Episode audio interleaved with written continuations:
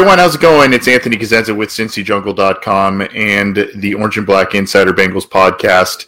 Uh, ho- hopefully, you have recovered from yet another comeback win and a thrilling comeback win by the Cincinnati Bengals. Um, there are a number of different things to take away from this game. There are a number of different things to be happy about with this game. There are a number of different things to be uh, a little worried about, but the Cincinnati Bengals are 4 and 1 heading into a hosting of the Pittsburgh Steelers next week and for basically the third time out of out of four wins and third time out of five total games the Bengals have pulled borderline miracles out of their rear ends to get to this point. Um, you know, you could. I'm at a little bit of a loss for words at this one because um, there was just a lot to digest. And by the way, Rick Ruiz, Who Dey from Downey, California. You're not you're not far from me, Rick. Uh, I'm actually a little little further south from you in Orange County, California. So yeah, Who Dey back at you, Rick. Not too far, buddy. Hope you hope you enjoyed the game. I, I guess let's start here, okay? Let's start with some of the negatives, and then we'll go into the positives. The negatives, of course, that the Bengals, the Cincinnati Bengals, basically through the first two two and a half quarters had pretty much everything go wrong for them that you can have go in a football game. And they were down, you know, 14 nothing, 17 nothing at one point. So you look at a blocked field goal. You look at an interception in the red zone. You look at so I mean potentially there's anywhere from 6 to uh, 10 points that were taken off the board for the Bengals early on.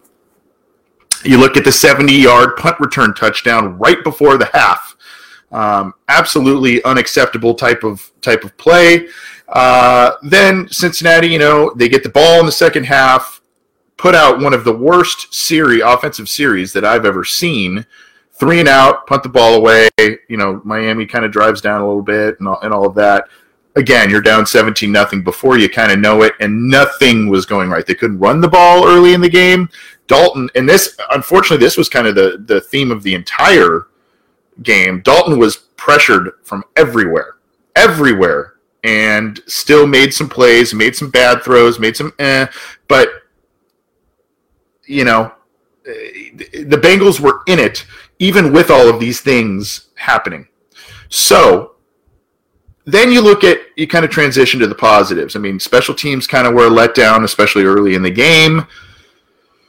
Uh, pressure given up by the offensive line, and just a very, very frustrating two and a half or so quarters of football by the Bengals. Then all of a sudden, you kind of catch lightning in a bottle, and like this team has done so many times this year, they just. I, I don't know what it is. This this team has great character. This team has a resiliency that we have not seen from Bengals teams in the past. This team, I, I, heard a comment right when the tide started to turn a little bit. If you if you remember, I think it was the Joe Mixon touchdown that, um, you know, uh, when it was uh, maybe seventeen to ten or something something to that effect. And Steve Tasker was talking on the sideline, part of the CBS group, and he was talking about how this approach by the Bengals and how they, you know, it was, it was very businesslike. He said it was very different.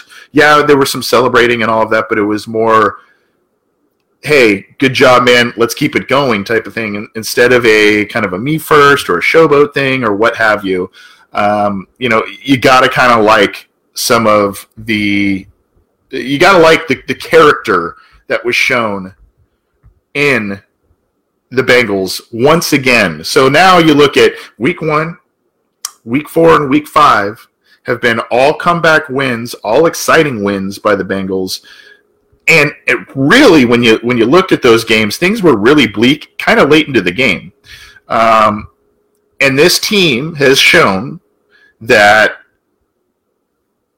they can come back and win a game regardless of almost any situation.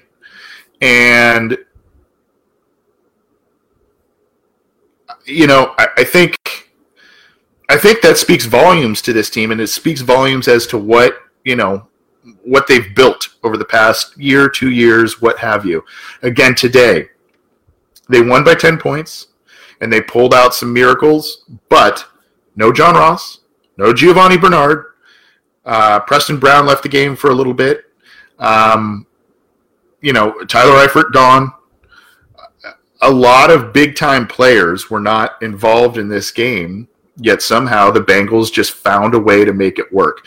Joe Mixon, I, I said this last year, and I'm not trying to, you know, pat myself on the back. Well, maybe I am a little bit, but I said this last year. Mixon seems like a guy who gets better with more and more touches and is a guy that really wears down a defense later in the game. Now, Jeremy Hill was that type of player when Jeremy Hill was here, and, and namely in his rookie year. But and Giovani Bernard has did some wonderful things while both during and while Joe Mixon, you know, while he was gone, while he was in the lineup, both both ways. But Mixon late in the game, he just provides a spark, and there's the there's the the enthusiasm after a play. There is the just the shiftiness. There are a couple of runs I, would like to have seen him do something a little different, but hey, not every run's going to be perfect by a running back. And you know, he just he it was a tough day. It was a hard day. I thought Matt Burke, former Bengals assistant, who is now the defensive coordinator for the Dolphins, I thought he dialed up a great, great defensive game plan against the Bengals, as evidenced by you know their scoring of only, gosh, what, uh, 13 points on offense um, and then obviously the other two touchdowns came came via defense. Um, so you, you have to you have to be kind of pleased that they were able to work around some of these issues, the protection issues, early defensive issues, the special teams issues, that sort of thing, and come back. Now, transitioning to the defense, I want to I want to talk about Teryl Austin because he was a guy that has been, and rightfully so, raked over the coals for a number of different issues, especially the past couple of weeks. And we talked on Cincy Jungle and on other areas. We talked about the sustainability of how the Bengals were winning. And and even that can still come into question this week with with the way that the Bengals won this week, down 17 to nothing and then coming back. I mean, they did it and they've they, they keep kind of proving us wrong every week when when it seems like they're going to lose, but they keep doing it. But I, I, I, still am not sure that a rough game in November, December against Baltimore, against Pittsburgh, against some of these tough teams when they need a win, I, I still, I, I'm not sure I'm comfortable going down 17 points, 20 points, and, and having to claw your way back up and kind of get these these miracle type of plays. But regardless, they're making it happen. And um, the defense stepped up big this week after not getting a turnover the past two weeks. Um, the the Bengals this week had two two turnovers. Uh, they actually had three tur- turnovers, and two of them went for touchdowns. Huge play. Geno Atkins was a force. Uh, Carlos Dunlap was a quiet force. Michael Johnson, of course, had the touchdown. That was a, a huge play. Sam Hubbard had a touchdown and was was hustling all over the place. You got to Carl Lawson, numerous pressures. I mean, you got to like what what we saw for the most part towards the end of the game from the defense. Now you look at it and you there's a lot of there's a lot of weird dichotomies with this with this Bengals defense. They're I'd assume they're still probably the worst or one of the worst. Going into this week, they were the worst at getting off of the field on third down on defense. Um, that they let up quite a few third downs, especially early in the game. So I don't see how that really improves. They were not turning the ball over, as I mentioned, the, they were not forcing turnovers the last two weeks. They got three today, huge. And, and the weird uh, dichotomy of not getting off the field on third down is coming into this week, and I'm I'm I'm sure just like the third down situation statistic is still holding true, that this is holding true based on how many times they got to Tannehill. The Bengals are the best team. They have the most pressures in the NFL uh, most quarterback pressures. So you would think that the pressures would lead to errant throws, more turnovers, all that kind of stuff to get him off of third down. But Uh, that's not the case, but you know they're sacking the quarterback somewhat frequently. They're getting to the quarterback somewhat frequently, and um, you know they're they're coming up with big plays when it's needed, and that's uh, I mean I guess that's just kind of the name of the game, right? I mean it's it's not always going to be pretty. Um, th- these first four wins have been a lot of fun, very nerve wracking, but a lot of fun, and uh, it's it, to me this is a direct opposite type of situation that last year's team was in. I mean, if you remember, the Bengals started off one and three. They had a big lead against Green Bay that they let let go. Um, they had a big lead against Pittsburgh later in the year that they let go. I mean, it, they they let a lot of these leads evaporate, or if they were down, they didn't have the character or wherewithal or what have you, or even the talent maybe to come back and climb into these games. And it's a complete 180 from last year and what the Bengals team was about compared to this year. Um, just go, scrolling through some comments here. Um, Chris Hoffman, hi, Chris. Chris from Cali, Bengals baby. Hey, what's up, Chris? Uh, California. We're, we're simpatico, buddy. Um, Dustin Gentry says D line gets the game ball. Uh, yeah, I mean, I 14 they they scored more points or they were they were responsible for more points than the uh, Bengals offense. And then you look at also if you look at the score again, one of those touchdowns they gave up was on a punt return. So yeah, they weren't that great on third down again today, but they they got three turnovers, two touchdowns, um, and they really held strong in the in the third and fourth quarters when it mattered most, and the Bengals needed to mount a comeback. Uh, so so yeah, I, I, think they stepped up in a big way, like I mentioned, after Teryl Austin's group was kind of the goat over the past couple of couple of games. Um, Richard Fredette, yeah, tackling that's that's another issue that um, that I that needs to be cleaned up. I mean, there was a there was a frustrating third and sixteen. I think the Bengals had, I think they were down seventeen to three at the point in the game, and all of a sudden, you know, that they they have the momentum. They've got they've got it going. Um, they were down. I can't remember if it was seventeen to ten or seventeen to three at the at the point, but the the situation. You understand what the situation I'm saying they had momentum. They were kind of the crowd was getting into it. They had a third and sixteen or or something to that effect, and they let Kenyan Drake get like 22 yards. Uh, it's unacceptable. You can't you can't do that. And part of it was yeah they gave him a cushion, but there was like two missed tackles on that play. There were other missed tackles on other plays.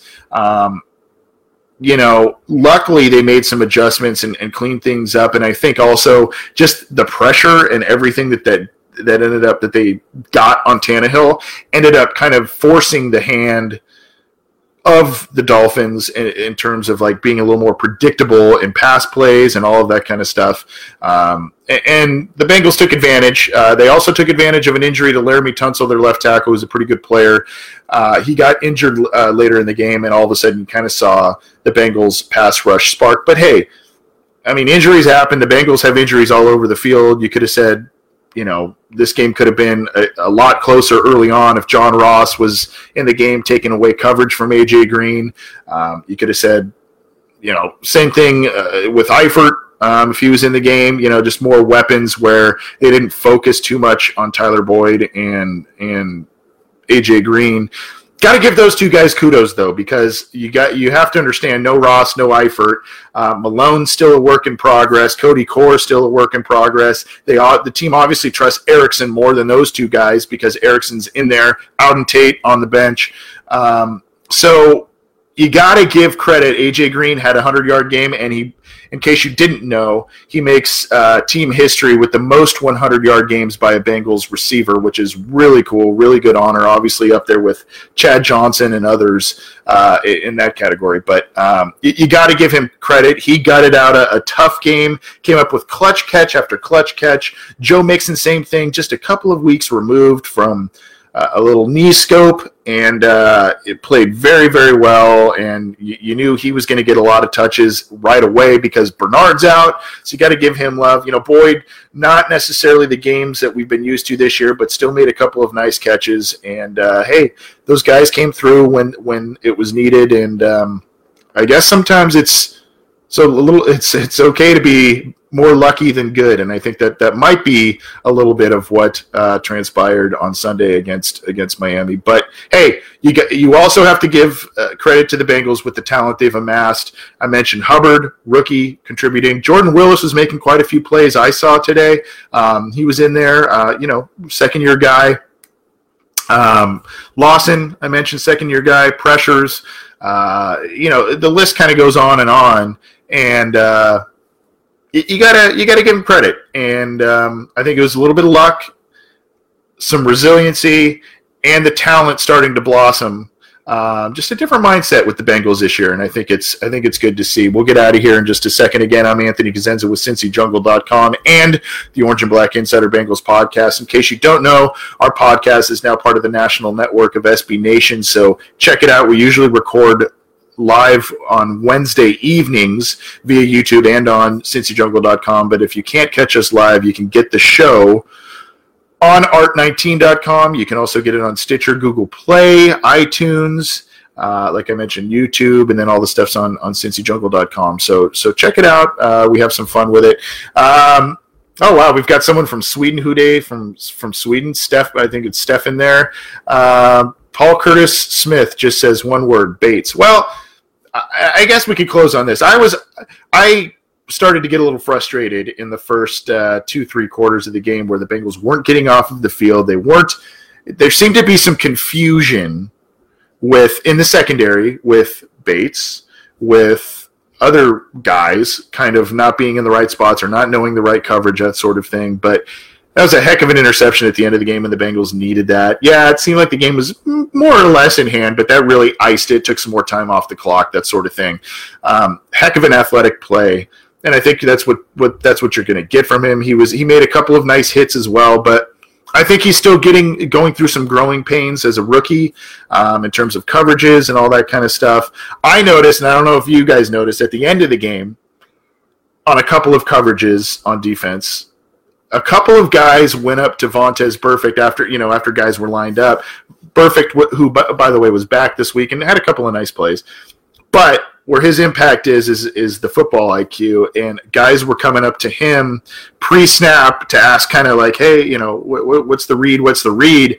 Uh, I think two different defensive backs did that on on a on a play, which was very interesting to see. So, um, hey, Bengals are hopefully you're getting healthier. They're, they might get some guys back next week uh, against the Steelers. Huge game against Pittsburgh next week. The Bengals now are four and one atop the division. Unfortunately, I don't have the game in front of me, but last I saw, it was going into overtime with the Browns and the Ravens.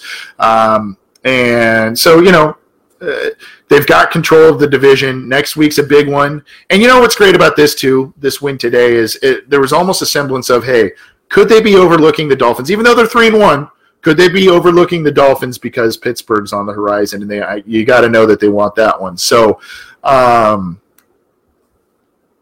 big game next week. We'll see if the Bengals can kind of continue their magic. But for now, let's enjoy the ride. They're four and one atop the AFC North and pull out another last minute win against the Dolphins in week 5, 27 17. Thanks everyone for tuning in. Thanks for your comments, questions, all that good stuff. Uh, keep it to cincyjungle.com for all the news, opinions, analysis uh, injury updates, fantasy football updates, all the good stuff. We, we have it there for you. And uh, join us every Sunday, or, well, yeah, I guess Sundays now because there's no more primetime games. Every Sunday uh, after games, so you can uh, vent, you can applaud the Bengals, whatever you want to do. Join us here on Facebook Live, like the Facebook page so you can get a notification of it. All right. Thanks. Have a great rest of the weekend.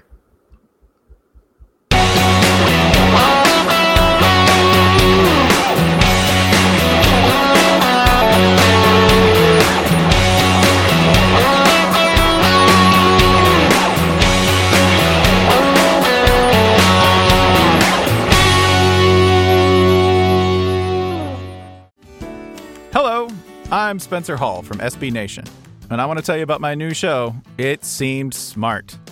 It Seems Smart is a show about people doing things that, for some reason or another, seem smart at the time. Those things might include doing a little cocaine and driving a bike up a mountain.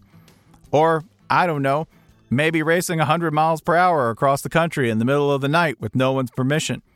Or even stealing a bat from an umpire's room in a Major League Baseball park. Check it out, and if you like it, tell a friend. I'm Spencer Hall. Don't do anything smart.